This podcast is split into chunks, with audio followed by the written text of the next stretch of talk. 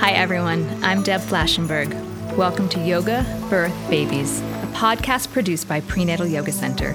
We will be diving into everything prenatal yoga, birth, and baby related, hoping to inspire, educate, and empower you through your journey into motherhood. Thank you for listening.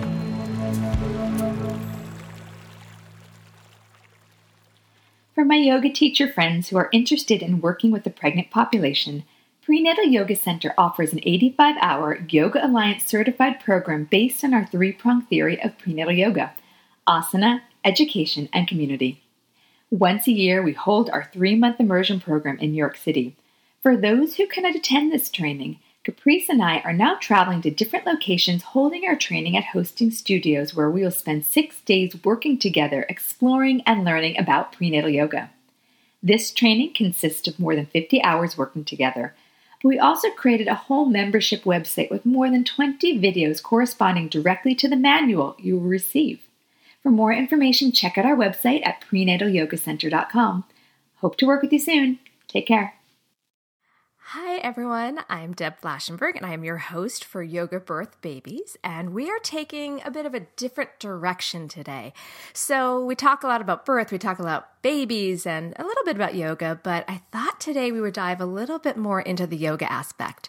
So, some of you guys know a bit about my own history and, and practice of yoga. Um, and one of the main places that influenced prenatal yoga center in my own teaching was Om Yoga. And I had the fortune of actually studying with Cyndi Lee when I did my training. So, I invited Cyndi on, and we're going to chat about her and about her journey into Om Yoga, um, Om Yoga itself the community aspect and really what it meant for myself and so many of the yogis in New York, and truly how it influenced the creation of Prenatal Yoga Center. So, for those of you that are more in the, the birth and baby world and you don't know about Cyndi, let me tell you a little bit about her. Cyndi Lee is the first female Western yoga teacher to fully integrate yoga asana and Tibetan Buddhism in her practice and teaching. In 1998, she founded the Om Yoga Center in New York City, which became a mecca for yogis worldwide. One of the most influential teachers in the U.S., Cyndi is known for her dynamic and contemplative classes, creative, safe, and sane sequencing, smart and soulful teachings, all offered in a non competitive yoga environment of goodness. When she's not on the mat and cushion, Cyndi writes. Her newest book is the New York Times critically acclaimed May I Be Happy, a memoir of love, yoga, and changing my mind. Other books include Yoga Body, Buddha Mind, and Om Yoga, a guide to daily practice. She writes regularly for Yoga Journal, Shambhala Sun, Yoga International, and Tricycle Magazine. Her frequent TV appearances include The Dr. Oz Show, Live with Regis and Kathie Lee, Good Morning America, and a cameo in Cyndi Lauper's Girls Just Want to Have Fun video, which she choreographed in 1983. Cyndi holds an MFA in dance from UC Irvine and is a longtime student of Gelek Rinpoche. Hi, Cyndi. Thank you so much for taking your time to speak with me today. Hi, Deb. How are you? Good. It's so great to chat with you. I have to tell you, New York misses you. Oh, well, it's mutual for sure. so, I want to talk a little bit about what drew you into practicing yoga because I know you came from a dance background. Actually, interesting, like so many yoga teachers. So, if we can start just a little bit about you and your your background, um, what drew you to practicing yoga, not just asana, but I also know that you're deeply into meditation. Mm-hmm. Well, um, it was, you know, many years ago uh, when I was in college. And I went to Chapman College, which is now called Chapman University, and we had a requirement to take a PE class. And back in the day, I was very slight, and I had been dancing growing up. I'd taken ballet lessons, and um, I was really into it. And um, and but I was really bad at sports because I was just kind of too little, and you know, I was if the ball came toward me, I just hid my head, you know. So they had a yoga class. So I took yoga. And that was fun and I liked it. It was interesting. And I liked reading um, the autobiography of a yogi and um, doing all kinds of weird Kriya things. And I just liked it. And, uh, you know, I just kept doing it. I'm still doing it. so when did you start moving away from dance and more into yoga? Um, well, they were kind of uh, parallel tracks.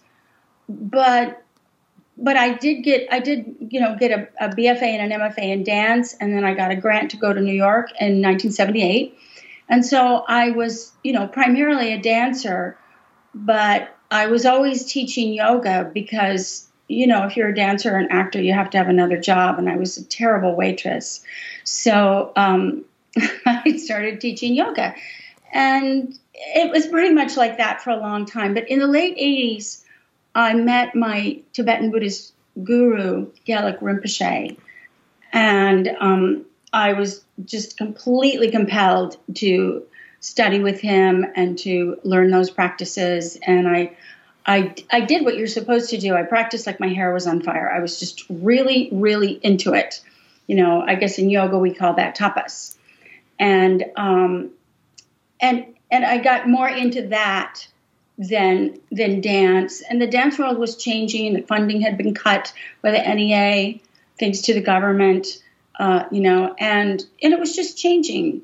I think the '80s were like the heyday of dance mm-hmm. in New York, and I was I was in that. But by the end of that, it was kind of it was kind of shifting, and it wasn't as much fun, and it wasn't as rewarding. And I preferred to just dance around in my living room. And in the meantime, my dances were starting to look like yoga. And the content was drawn from my Buddhist uh, studies, and it became obvious to me at a certain point that I my mind had turned toward the Dharma, and um, and you know I like Vinyasa yoga. Satisfies satisfies my movement Jones, so uh, that worked out. I think many uh, yoga teachers can relate to that. I know I had a situation similar that I was performing for a long time. And when I started to argue with myself about, okay, I really should go take dance class, but I'd really rather go take a yoga class. And then when it came to even getting shows, and I thought, well, if I get the show, I'm going to have to give up my yoga classes. And that was kind of a, like, well, maybe we got to reevaluate things. Right, so, can right. you talk a little bit about your path to opening OM? Well, um, so I started teaching yoga you know, more part time, but more. And eventually, I decided to stop dancing, and um, I started teaching more. And then I was teaching all over town, and a lot of yoga teachers in New York will understand this. You know, the schlep just gets to be a drag. You know, you're uptown for an hour or an hour and a half, and then you're way downtown or across town. And um, you know, going into people's homes for privates, and sometimes it's awesome, and sometimes there's cats and babies, and it's you know it's complicated. So, um, so I was really feeling like uh, I needed my own place, and I rented a little place. Some other yoga teachers were using classes there, and then I started. Um, Allison West and I went over to the Shambhala Center and rented space together, and I think she was at ten and I was at twelve. Um, you know, sort of moving in that direction.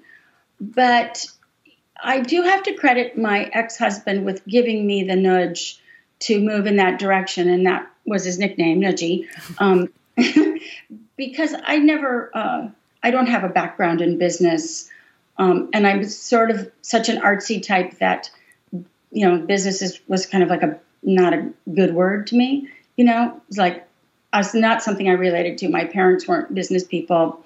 So he sort of encouraged me to do it and helped me get the courage um, because I had a very clear vision.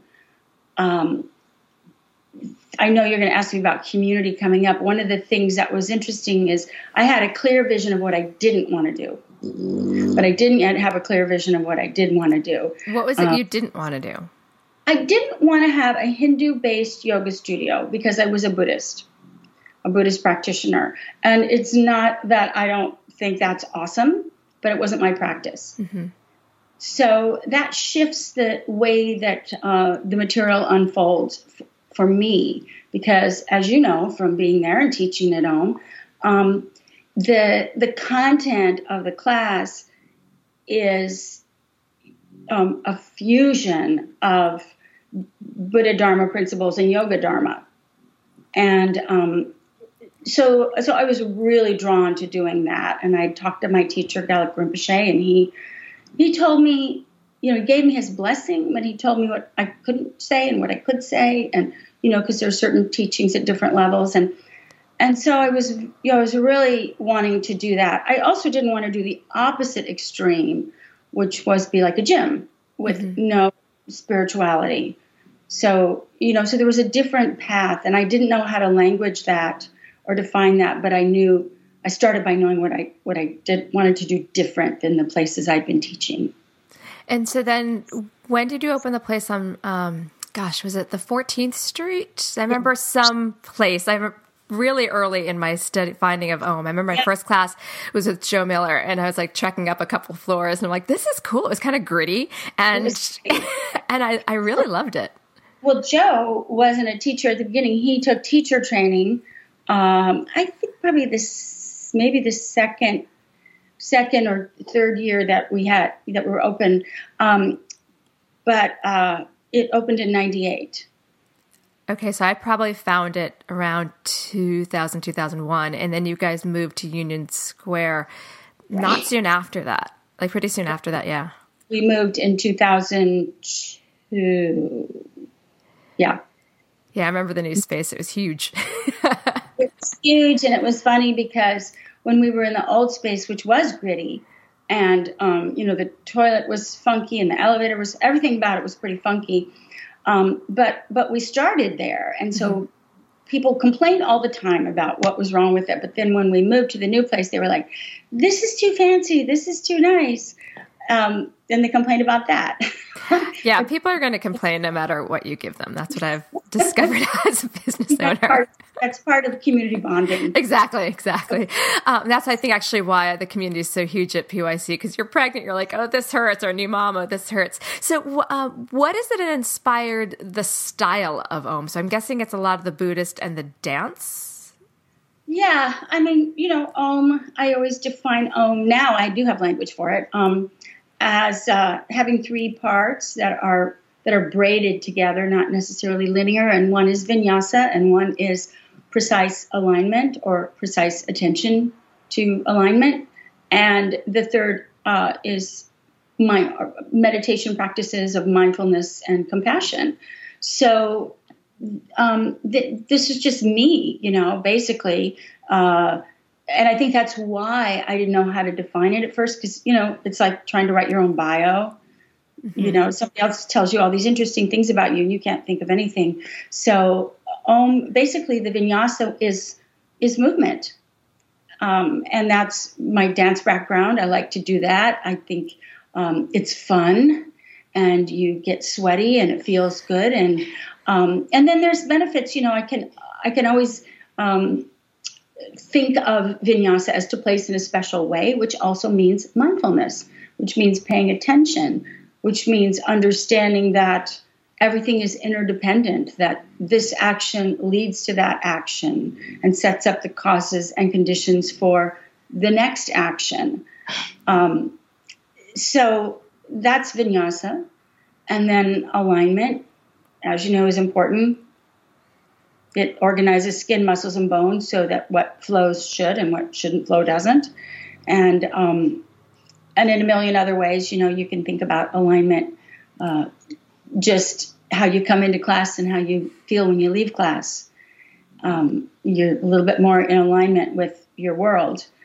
And then mindfulness, which really is already, in my way of teaching, integrated into that. And compassion, which is really an invitation for students to, um, you know, be generous with themselves and for teachers to model that. I think the way you've organized it and now the language you're using really resonates. And I do think, unfortunately, it's not enough vinyasa classes. You were so articulate with your intention of it and the teaching. And again, as a, and I'm kind of jumping around in our, our list of questions, but as a teacher now that I have a lot of teachers coming in for training, I really miss seeing that intelligence in a lot of the teaching that comes that I'm seeing.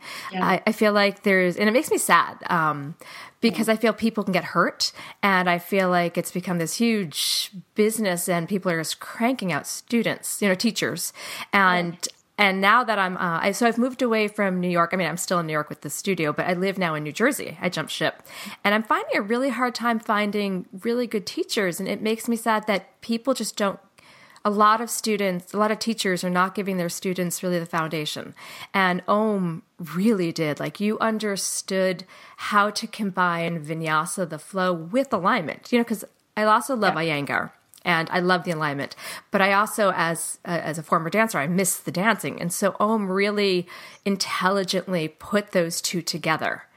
And it's such a loss that it's not there, and it's such a loss that that, that art is not being taught anymore. You know, I mean, I have to admit, it makes me feel good that you say that. of course, it does.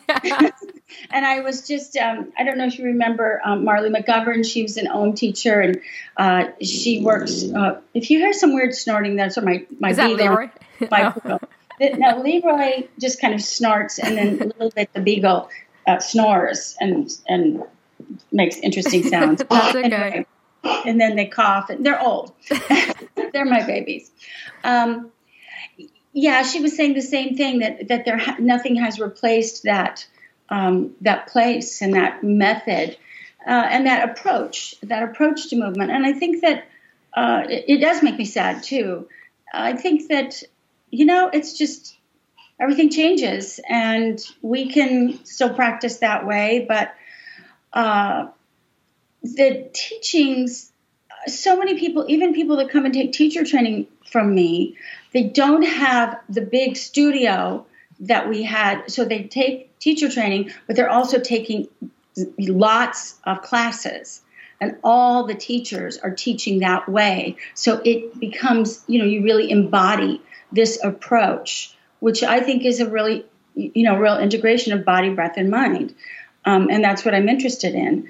And if you take teacher training from me and then you don't have the opportunity to keep taking classes from me, you know, people are learning from um, Instagram, you know, and so it, it focus shifts and the ground isn't there and you know it is what it is. But yeah it makes me sad too i just you know it's for the bigger picture of yoga that the teacher trainings often i'm seeing just are not giving the foundation for teachers to look at a student and say all right something's clearly wrong but do I have the language as to how to fix it? And if they don't fix it, it's giving the message to the student that you're doing it right. And then over time, they're going to hurt their body. So I, I see that as a growing problem in the in the yoga community. People don't learn enough to actually. Uh, not this is, of course, a gross generalization, but some people don't learn enough to give them the confidence to really be a teacher. And you know, I used to always say, "Be bossy," which was just you know, kind of a cute, fun way to to encourage people that are teachers that this is your room. You need to protect everyone in it and use whatever skillful means you have from a compassionate place. So, you know, I mean, even the notion of if somebody's out of alignment, how can I help you to find this and feel this and understand the process? And that's, uh, you know, if, if you just take a training and you don't get that kind of other transmission mm-hmm. from teacher who's training you, then you don't have it. Yeah, you, you definitely you definitely pushed us, which which I appreciated. Uh, I'm going to yeah. shift a little bit back to something that you did in your classes at Om that I also drew upon is that you always started the class with a short Dharma talk or theme, um, and that's a huge part, especially since our three prongs, as you have your three, our three are um, the asana, the childbirth education, the community. So we start all our classes with a little Dharma talk something about childbirth ed because that's where they're all, all leading. What was it a conscious choice or what led to that choice to have that as the start of class? Um, you know, as with so much of what I, I did, it was organic. Um, I did take a lot of classes at Jivamukti. Mm-hmm. And um, and I really loved, especially taking classes from Sharon Gannon, and she teaches that way, or she did then, um, and I was inspired by that but also um, the more that I started practicing um, Buddhism, I I started to really think of the via, the body as a vehicle for the mind. You know, um, and when you move, you know, one of the one of the um, definitions of asana is to sit with what comes up. So you put your body in this shape, and then you sit with that what is happening? What's coming up right now? It's a practice of being present, of seeing things as they are, not craving, not pushing away, not leading, not following, not ignoring. Um, so to me, that's that's the practice. Um, so it it's a dharma practice. Mm-hmm. You know, Buddha Dharma, Yoga Dharma, all mixed up together. Um, hopefully, neither getting watered down, but both you know being enriched and you know integrated. So I don't think it was a choice. I think it was just I, I was on fire with this. You know, I Gelek Rinpoche used to come to New York every Tuesday. He lives in Michigan. We come every Tuesday and give a talk, and then I was te- I would teach on Wednesdays, and I started to notice like every you know what he what I learned was coming out in the yoga class because it was it was uh, obvious that that's what we're working with, you know. It's, in other words, it's like what Judith Lasater says: you're exercising with yoga shapes, right? Yeah, which I, is, but it's not yoga. Right. I, I loved, and I still remember some of the teachers when I was there, um, Christy and Margie, like Christy especially was really great at starting off with a little story. And it's something that I embraced and it's now very much a part of my teaching. And I also think it gives uh, a transparency to the students that you're not any like great guru. You're just, a, you're on the same page. And I right. think that really helped and it's going to kind of catapult us to our next topic about community that in some studios they even have a stage and the teachers above. I'm very much about being on the same plane and not using what I call, it's one of my biggest pet peeves, the yoga voice, because then you're not relatable. And so I think having that relatable conversation at the beginning sets up for a person to person experience. So, and that leads me into was it a conscious choice to make Om very community based? Or did yeah. it just happen? Well, I mean, I think it happened, but I think it happened because of how we set up the, you know, the whole situation.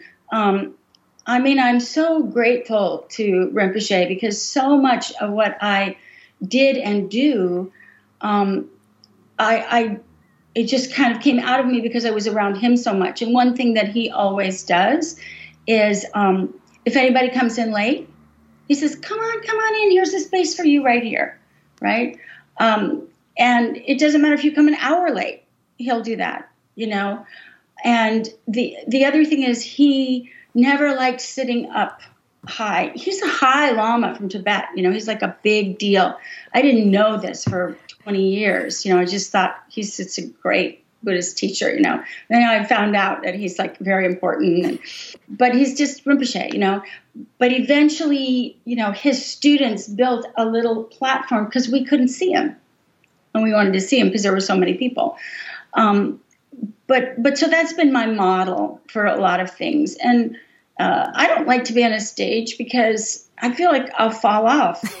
You know, they're just these little platforms, and I don't need a stage. I'm not going to stay there anyway because I'm walking around the whole class. And I think that is a big um, difference in how Om teaches and some other kinds of styles where the teacher does not walk around. The teacher is doing the practice. Uh, and so I don't I don't need a stage. I don't you know you know, I mean sometimes the classes were so full that there was only enough room for my ass. you know, just cross my legs and sit down. But it was fine because you're you know mingling the whole time, walking around, adjusting, and looking at people and being with them. And that's the joy of it. You know, who wants to be a teacher if you're not actually teaching? Yeah, I might as well put a video on then. Yeah, I mean, and it would just be so boring, you know. Like it's really all it's a conversation and um, it it nourishes me as a teacher you know as much as the students. Yeah i want to touch on what you just said. It really resonated with me the nourishing you as a teacher. So um, you know we've all gone through challenges in our lives especially uh, and i know you've been divorced. I got divorced um, a while ago. I'm remarried now. Uh, but during that pretty challenging time i actually found it was my teaching that really was my place of solace because I was so connected and present with the students that it took me out of my own issues. And I and I think that is a sign that you're really in the right place. You know, when you can really be present and having that connection. So I don't know if you've ever experienced that with your own teaching that that really took you to through a challenge. Yeah, I think that I had a recent example of that, uh, which was really uh, a gift because I was not happy, and I'm still not happy about the results of our recent presidential election. and um, that was on, you know, Tuesday, terrible Tuesday. On Wednesday, uh, I was in a total depression. And on uh, Friday, I went to Kripalu to teach a weekend of Yoga Body Buddha Mind. And I had about 100 students. I had five or six assistants that were all close, you know, students of mine that have taken uh, two and 300 hour teacher training. And just to be in that bubble, and I'll um, unabashedly say so, but, you know, to be in that um, community, large community um, at Kripalu with everybody pretty much, you know, uh, in communion around uh, feeling sad or confused or you know um, ungrounded was was really healing. And i don't usually use that word healing but that's the word that came to me you know? Um, and it was it it, it enriched me and it, and it, it, informed my teaching you know just to be so raw. Mm-hmm. and um and to say and i said something about it uh, I mean, I, I didn't say anything uh, too specific because there could be lots of different people in the room. But one woman raised her hand and she said, "I just really appreciate it that you mentioned the election. It wouldn't be, it wouldn't be, um, you know, be like the elephant in the room otherwise." And to just, you know, just say the word and then we could all feel what we feel. And that was really a gift of being able to teach that weekend. I taught the day after that Wednesday morning to a lot of you know to pregnant women moms and it was sad it was very sad so uh, i don't know if you know amy cuddy um, she does this she did a TED talk. I think you'd like it about power poses. So yeah. I pulled all these power poses into class, and it really helped us shed the feeling of unempowered. Yeah, and really kind of get grounded again. Nice. I'm going to send you her information. I think you'd like that. I'm going to shift back a little bit to um, the OM training. So, mm-hmm. as I've mentioned, I do feel it's near and dear to my heart that it's it really informed my teaching. I think it's a very, very solid training, um, very thoughtful. Can you talk a bit about your philosophy into creating the program and your goals for your graduates? Mm. Okay. Um, well, the, philosophy of this teacher training is that it is a professional teaching program uh, focusing on, you know, yoga. So it's, you know, I always tell people you're going to learn more about yoga, lots more about yoga, the study and the practice. You're going to get to practice a lot more. Your practice is going to get stronger inside and out in every way. But at the end of this program, you're going to be ready to walk into a class and teach. And of course, different people have different um, developmental processes, but that's that is the goal. Um, and so I think this is distinctive from some programs where people they learn a lot of cool stuff. You know, they learn about Ayurveda and they learn about diet and they learn about you know whatever, but they don't learn to teach yoga. And to me, that's not a yoga teacher training. That's a really interesting deepening your yoga practice immersion, something, you know, like that. So, and I know how to do this. And I feel very confident. And I, you know, at this point, I'm, I'm pretty confident, but, you know, getting more confident all the time because I, I went to college and I got an, a BFA and an MFA in dance. And MFA in dance, a big part of that and I was fortunate to go to one of the best dance schools in the country, University of California at Irvine. So had really amazing teachers.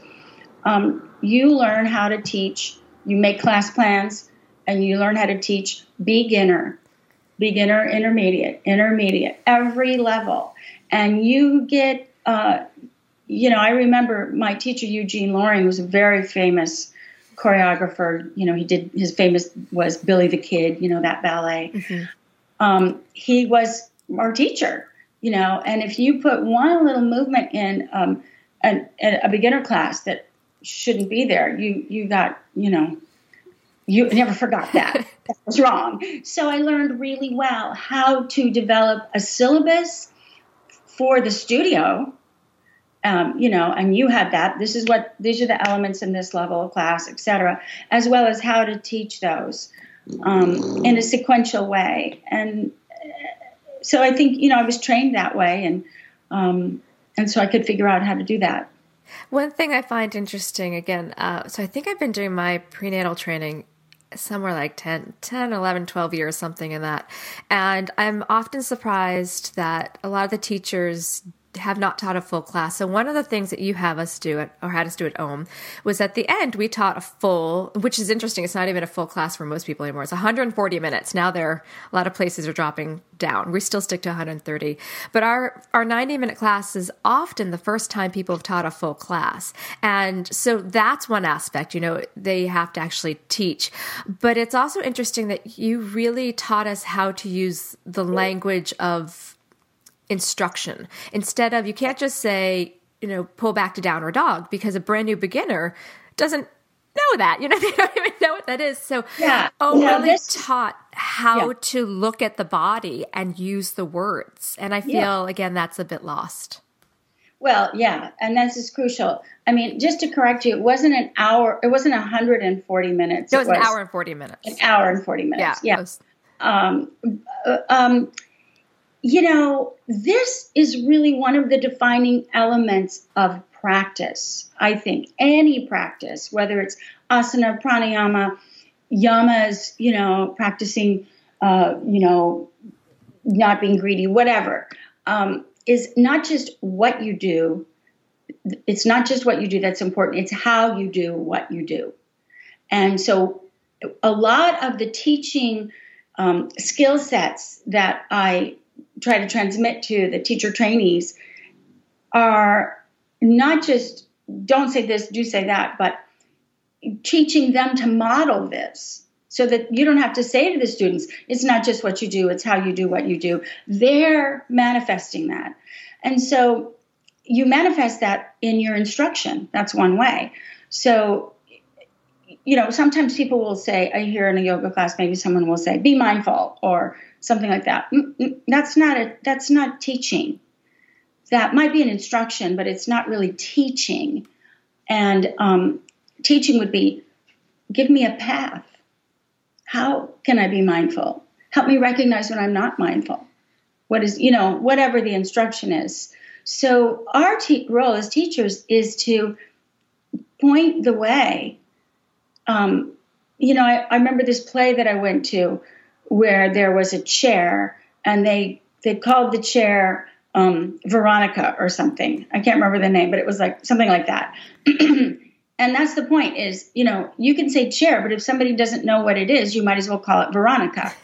You have to you have to paint the picture. You have to unroll the carpet. You have to point to the moon um, to be a yoga teacher, you know, and really teach. And don't just say go to the moon you nailed it, which is, I think, maybe one of the reasons where people say, "Oh, she's a yoga instructor." I kind of get a little itchy. I'm like, I'm a teacher. That's funny. You really, you really nailed that. I'm going to shift a little bit, um, talking about how yoga currently is in our country. So you created the Om training uh, before Yoga Alliance was created.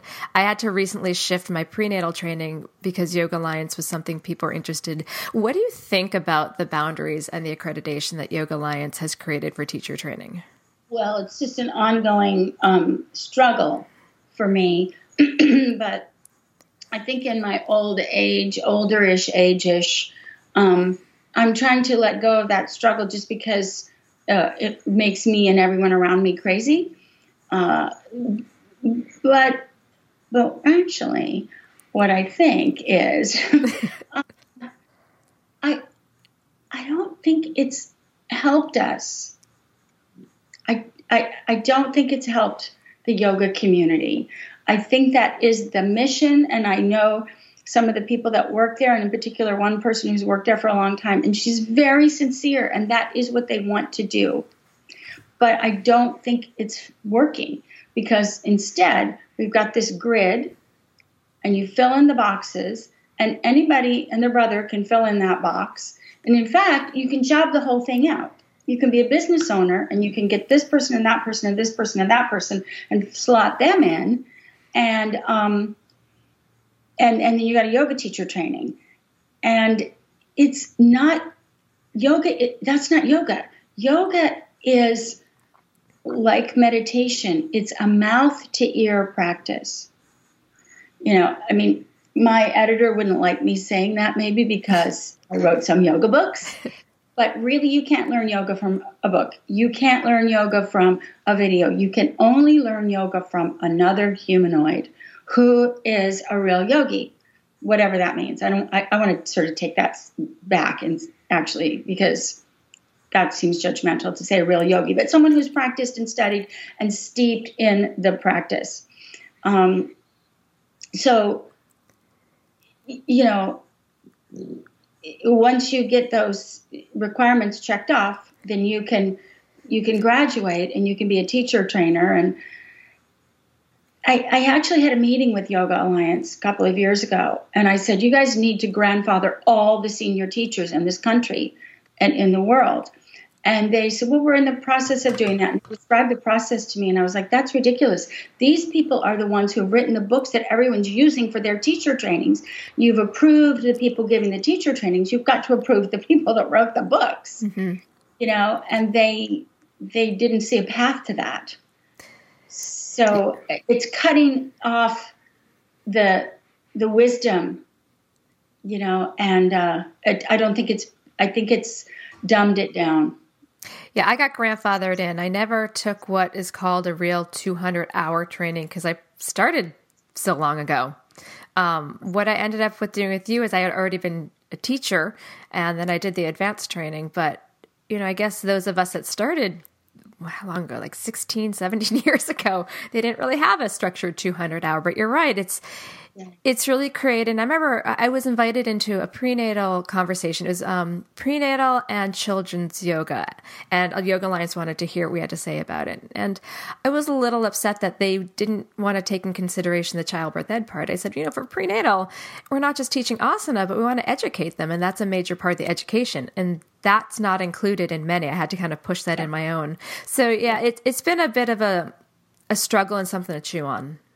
Well, you know, um, from from the very beginning, and I remember the very beginning, um, uh, they they did have some requirements, and I think that Om is like the something that I think they told me it's the 300th yoga studio to be um, registered. So you know that was about 2000, and um, they they said we love your program. We want to take your program. It's so awesome, but we're not going to count any of the Buddhist studies. This was back in the day when you, remember nobody else was doing Buddhism and yoga. It it just wasn't. It was unusual, and um, they didn't recognize it. They said, we, "Oh, we think it's lovely. It's a sister practice, but well, we can't count that." So, you know, our program was never 200 hours, it was like 284 hours um, because we also did, you know, what they did accept, which was the sutras. And I think that's good. But, you know, they said, why don't you, why don't you read the Bhagavad Gita? I said, that's, that's not yoga, that's Hindu. So, uh, you know, I had that struggle. And then they, and then they grandmothered me in, but then they have their new system with their new website and it says that I've been a yoga teacher for five years or something. and I said, you got to correct that. And they were like, well, well, our, our computer doesn't recognize anything before the year that you joined this computer program. So, you know, I've been in that computer program for five years, but I, you know, so, ah. Yeah, it's yeah. frustrating. That kind of leads me into the idea of talking about so you've been doing yoga for many years. Um, and you've really seen a growth. I feel like even in my short time, I've seen a growth. Uh, can you talk about the shift that you've seen in the American approach to yoga from when you've started to where it is now? Yeah, uh, you know, um, I think that the main thing I see, and it's not just American um, at all. It's I see it in Asia and in Europe. Um, is the lack of lineage, the lack of teacher. Uh, you know, like a real, as I said, like a teacher who's who a teacher who had a teacher. You know, like like a lineage, um, and so that there's a very different grounding to students that have had a teacher. I'm not saying that you, if you're if you're an OMI, for example, you shouldn't take Iyengar classes, but there's a grounding. There's, um, you know, a, a senior teacher or master teacher, if you will, who you can always get in touch with and ask questions and continued guidance. You know, I have lots of students that you know all over the world that took teacher training from me 10 years ago and they're still in touch. And um, that's lacking. You know, it's like you go in, you take your class, your training, you're done. And then you're supposed to know it. You know, they don't even go to class anymore. Everyone's practicing at home. That's a big thing, home practice. I'm not crazy about home practice. Um, and, you know, back when Yoga Journal started putting out videos, they started writing a lot of articles. Home practice, you're a real yogi if you do home practice. I think you could be a real yogi who gets injured if you do home practice, or a real yogi who's not, you know, doesn't understand how to do the postures. You know, it's good to have a teacher. Um, and so people are practicing at home and then, and, you know, and I have videos online. So, you know, there it is. But, um, and then we're making them shorter. And I think that's a change that's also good. And um, I think that's mostly good, actually, shorter practices for several reasons. Um, one is more people can do yoga, you know, and not everybody needs to be a hardcore yogi, you know, but they can still get a lot of benefits from shorter practices. And then there's, you know, a lot of studies coming out now saying you get more benefit if you do uh, 10 minute, 10 to 20 minute um, chunklets of movement throughout your day than if you do an hour run in the morning or a 90 minute yoga class. So I think that if you want to be a yogi and you want to get the integration of mind and body and breath and, and steeped in the in the yoganess, uh, you know, the suchness of yoga, then uh, then you're going to go to a longer class. But if you are a regular person who would like to get some of the benefits of yoga, I think shorter classes can be useful. So that's a change I see as well. Yeah, one thing I've noticed. Um, so I, I, used to call Sharon and David uh, Mr. Mrs. Mukti. Um, so I look at like certain studios really did have that founder there to continue, and I feel like I don't see that quite as much anymore. It's more maybe a business owner. Um, one one conscious choice that Om really helped me with my studio is I wanted to always stay present there. Like you were always part of Om. Even if you were back in the office, you were still part of the community. And that's something I, I kept. Um, but one thing I know, and I heard a different interview you did, is that when you opened your new studio, you made it smaller. And one reason I opened Prenatal Yoga Center instead of, I wanted something small and very uh, niche oriented. I didn't want to have to compete with the big, huge, massive studios. So when you shifted gears to your new studio now, was that something that you consciously did? You didn't want to have to be enormous? Um, you know, where I live is so completely different than where you live. There's, you know, the population is 78,000. Yeah, that's different. a lot of those people are never going to do yoga. It's a very different culture. It's Southern culture. I didn't realize Central Virginia was Southern, but it is. and it's very different. So, I mean, I had a huge class on Tuesday night. I had 20 people. That was huge. Um, I might have six people. You know, it's it's a really smaller community. Um, it's an old downtown that fell into disrepair and is coming back. Um, there's not, you can't have lots of classes during the daytime. people work. You know, it's just it's it's more of a suburban. It's a city, but it's sort of has a suburban vibe. So the choice there that wasn't a choice. That was like that's what you can do here. You know, mm-hmm. um, there's just you know there's not the population, there's not the um, economy that there is in the Northeast, but I was thinking because I didn't know when I found out Om was going to close, I didn't know what I was going to do. Um, and that was one idea that came to my mind that I liked the best was just to get a very small space that no more than 15 people could fit into. Um, no sign, no nothing. Um, I told Michael Laskaris this, and he said it's a speakeasy, and I was like, "Yeah, the yoga speakeasy." And some people have teased me. They said, "Well, you actually ended up with a yoga speakeasy because you're you're hidden in Central Virginia, you know." um, but I just I wanted.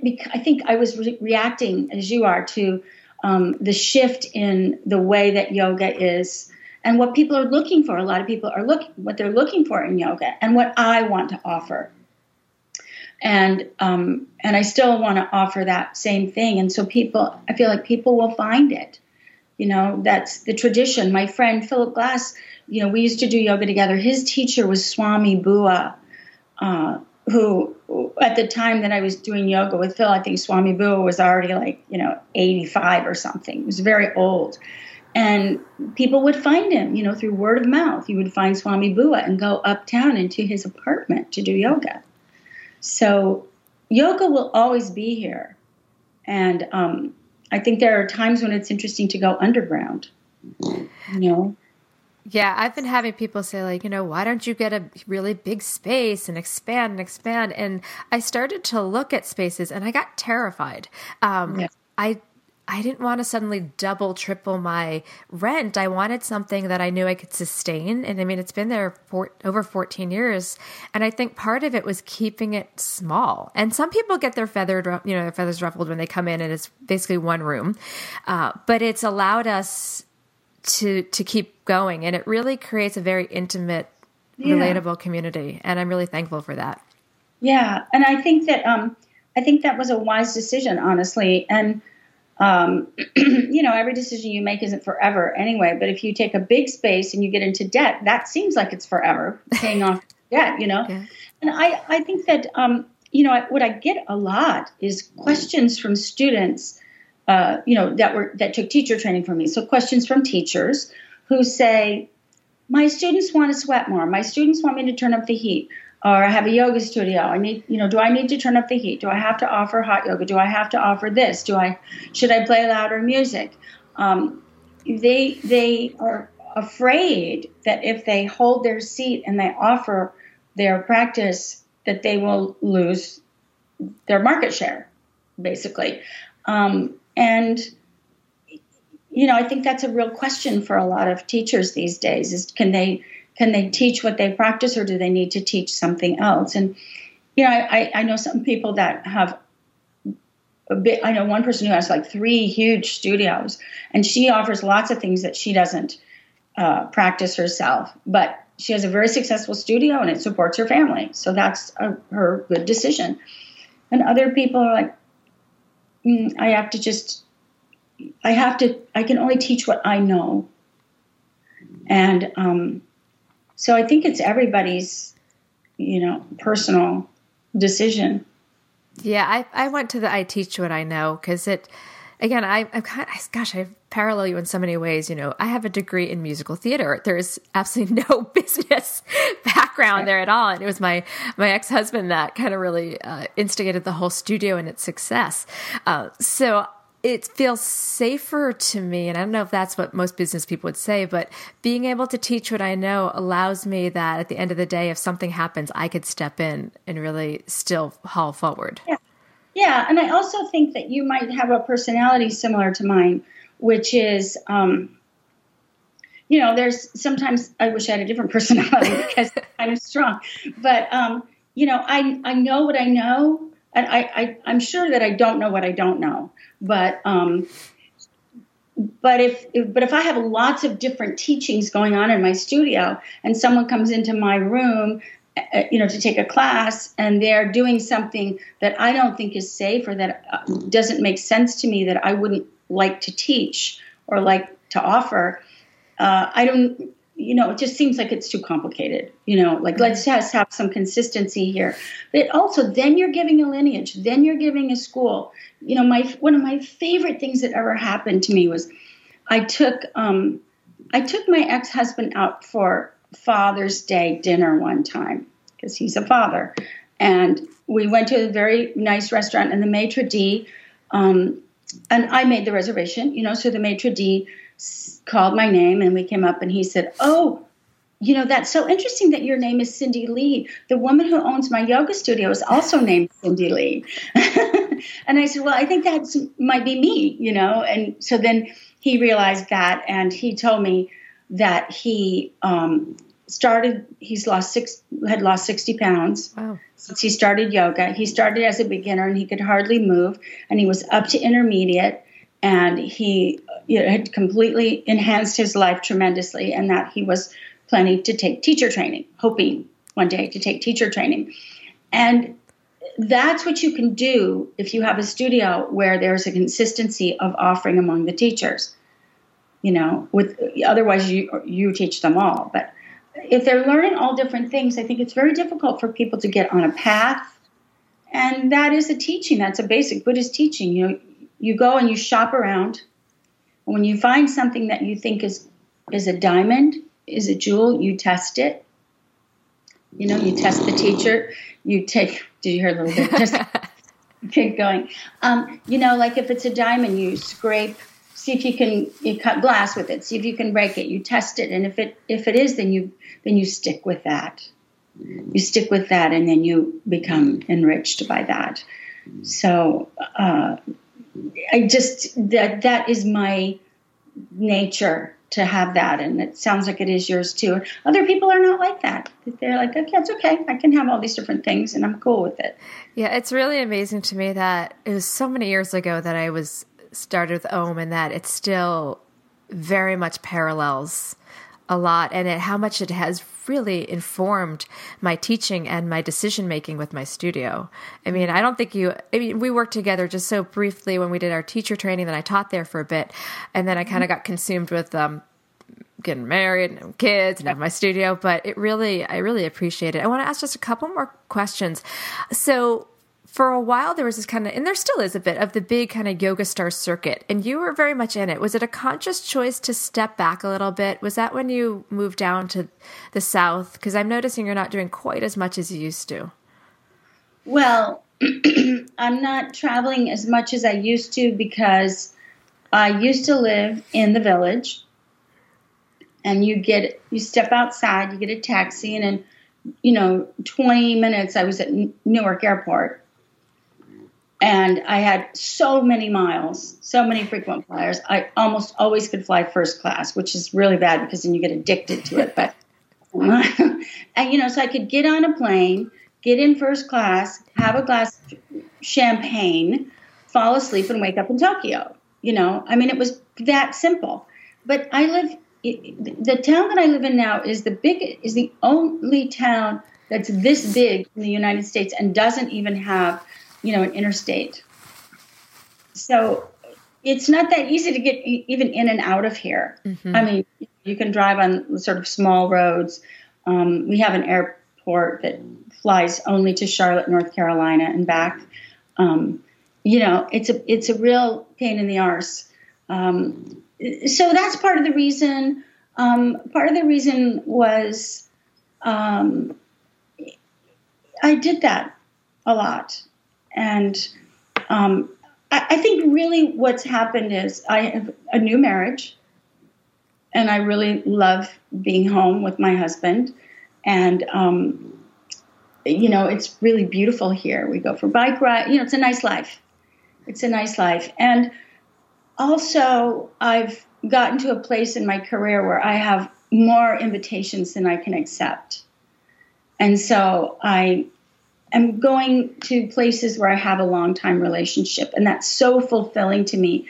It's not that fulfilling to me to teach at a conference where you teach, two hours, and half the people are there just to see if they're into you at all or into what you have to offer, and then they're not, you know, or you know whatever.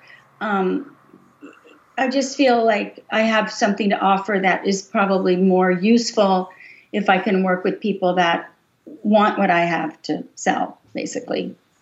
You know. Absolutely. Yeah, I mean, life has its, it's, you know, you turn a corner. You might be like, okay, I did that. It was great. And it's a shift, just like you shifted out of dance to yoga. Yeah. And then within your yoga journey, you make a different shift. I yeah. can relate to that. I also um, have been in a Buddhist chaplaincy program for the last two years, which I'm going to finish in March, knock on wood. But um, and that's been really, really rigorous and really intense. It's it takes place at Upaya Zen Center in Santa Fe. I went to Santa Fe five times last year. You know, I mean, I'm really studying and practicing Buddhism very deeply and how to walk that the walk um, of uh, of a chaplain so, you know, I'm pulled in that direction, and you know, and then this uh, this idea of of of sticking into one boat. You know, I have a lot of students who've done that. So, for example, I'm going to go.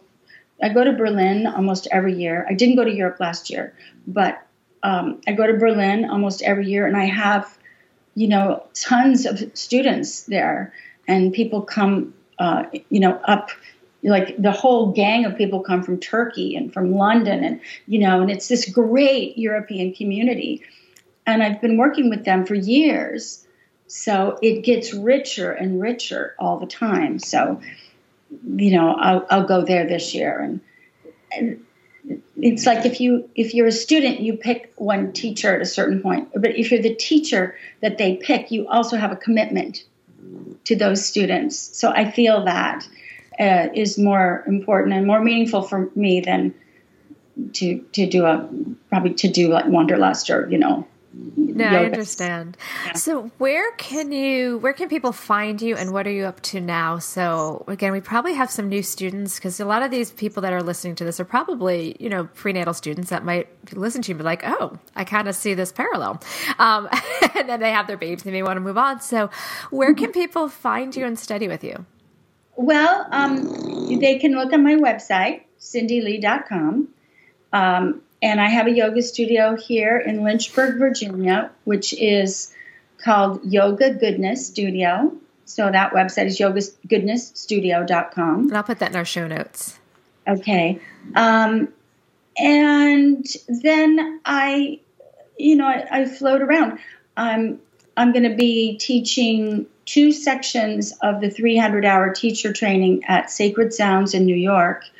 Um, and it's open to the public, and you can come on individual weekends. So, for example, in March, I'll be there doing a weekend. Um, I'm doing more Dharma talks. I'm doing a Dharma talk in New York next week at Jewel Heart. Uh, they can also find me. I have a lot of material now at yogainternational.com, um, including a new four week course I'm really proud of called May I Be Happy based on my book. Um, or you can come and visit me in uh, Lynchburg. It's, you know, you get in your car, you can drive here, and it's gorgeous. I have this teacher's retreat every year. We have a lot of fun, you know, walking along the river and just being here. Um, and what I'm into, I'm really into, um, I'm really into Buddha Dharma uh, m- more than ever. And um, you know, taking this program with Roshi Jonas pushed every button I've had and more. And so it's been, you know, I've hate loved it, um, but but mostly loved it. And uh, and my teachings are reflecting that deepening as well. Um, and I'm and I'm into writing, and I'm working on a new book right now. And there's another one in the queue right after that. Wow, you are busy. You have not slowed down. I haven't slowed down, but you know, I think almost where I live now, it's almost like being on retreat. Mm-hmm. You know, it's very quiet. Sometimes, you know, I really consider myself a New Yorker, and sometimes it's so quiet here, I get freaked out. But um, I can go sit in the chocolate shop downtown and write, and it's good. You know, it's a, it's good. Well, I'm gonna, I'm gonna try to now that I find out you're here for is it March for the Sacred Sound? Or I'm gonna yeah. try to get in get in for that. Organizing life with kids is uh in the suburbs now is yep. a little more challenging. I have two kids now, two and five. Oh they're, my god! They're and the studio. It's it's a handful, but it's. I think I remember when you were pregnant. Oh, I was so pregnant. I just remember. I remember going to home when I was like 39 weeks. So my belly was just enormous. Yeah, trekking down there. I didn't make it there. You know, obviously you guys were close by then, but I didn't make it too much after that because, uh, yeah, kids yeah. they're kids in the circuit and it really changes yeah. everything yeah. well cyndi i have so enjoyed talking to you again i don't know if you knew how much your teaching and om has influenced me but it's the reason i wanted you on is because people have asked you know what started prenatal yoga center where where's my background and mm-hmm. i wanted to to expose that because om really was um, a mirror i looked at that often as what I worked with and what I loved and I was part of, and how I could take a piece of that for my own little place in the Upper West Side. And a lot of your background really parallels with mine. So it was it was really a pleasure speaking with you.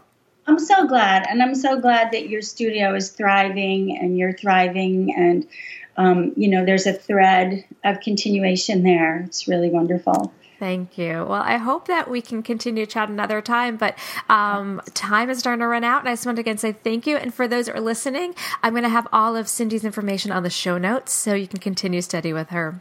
All right. Thanks, Cyndi. Have a great day. You too. Bye. Bye.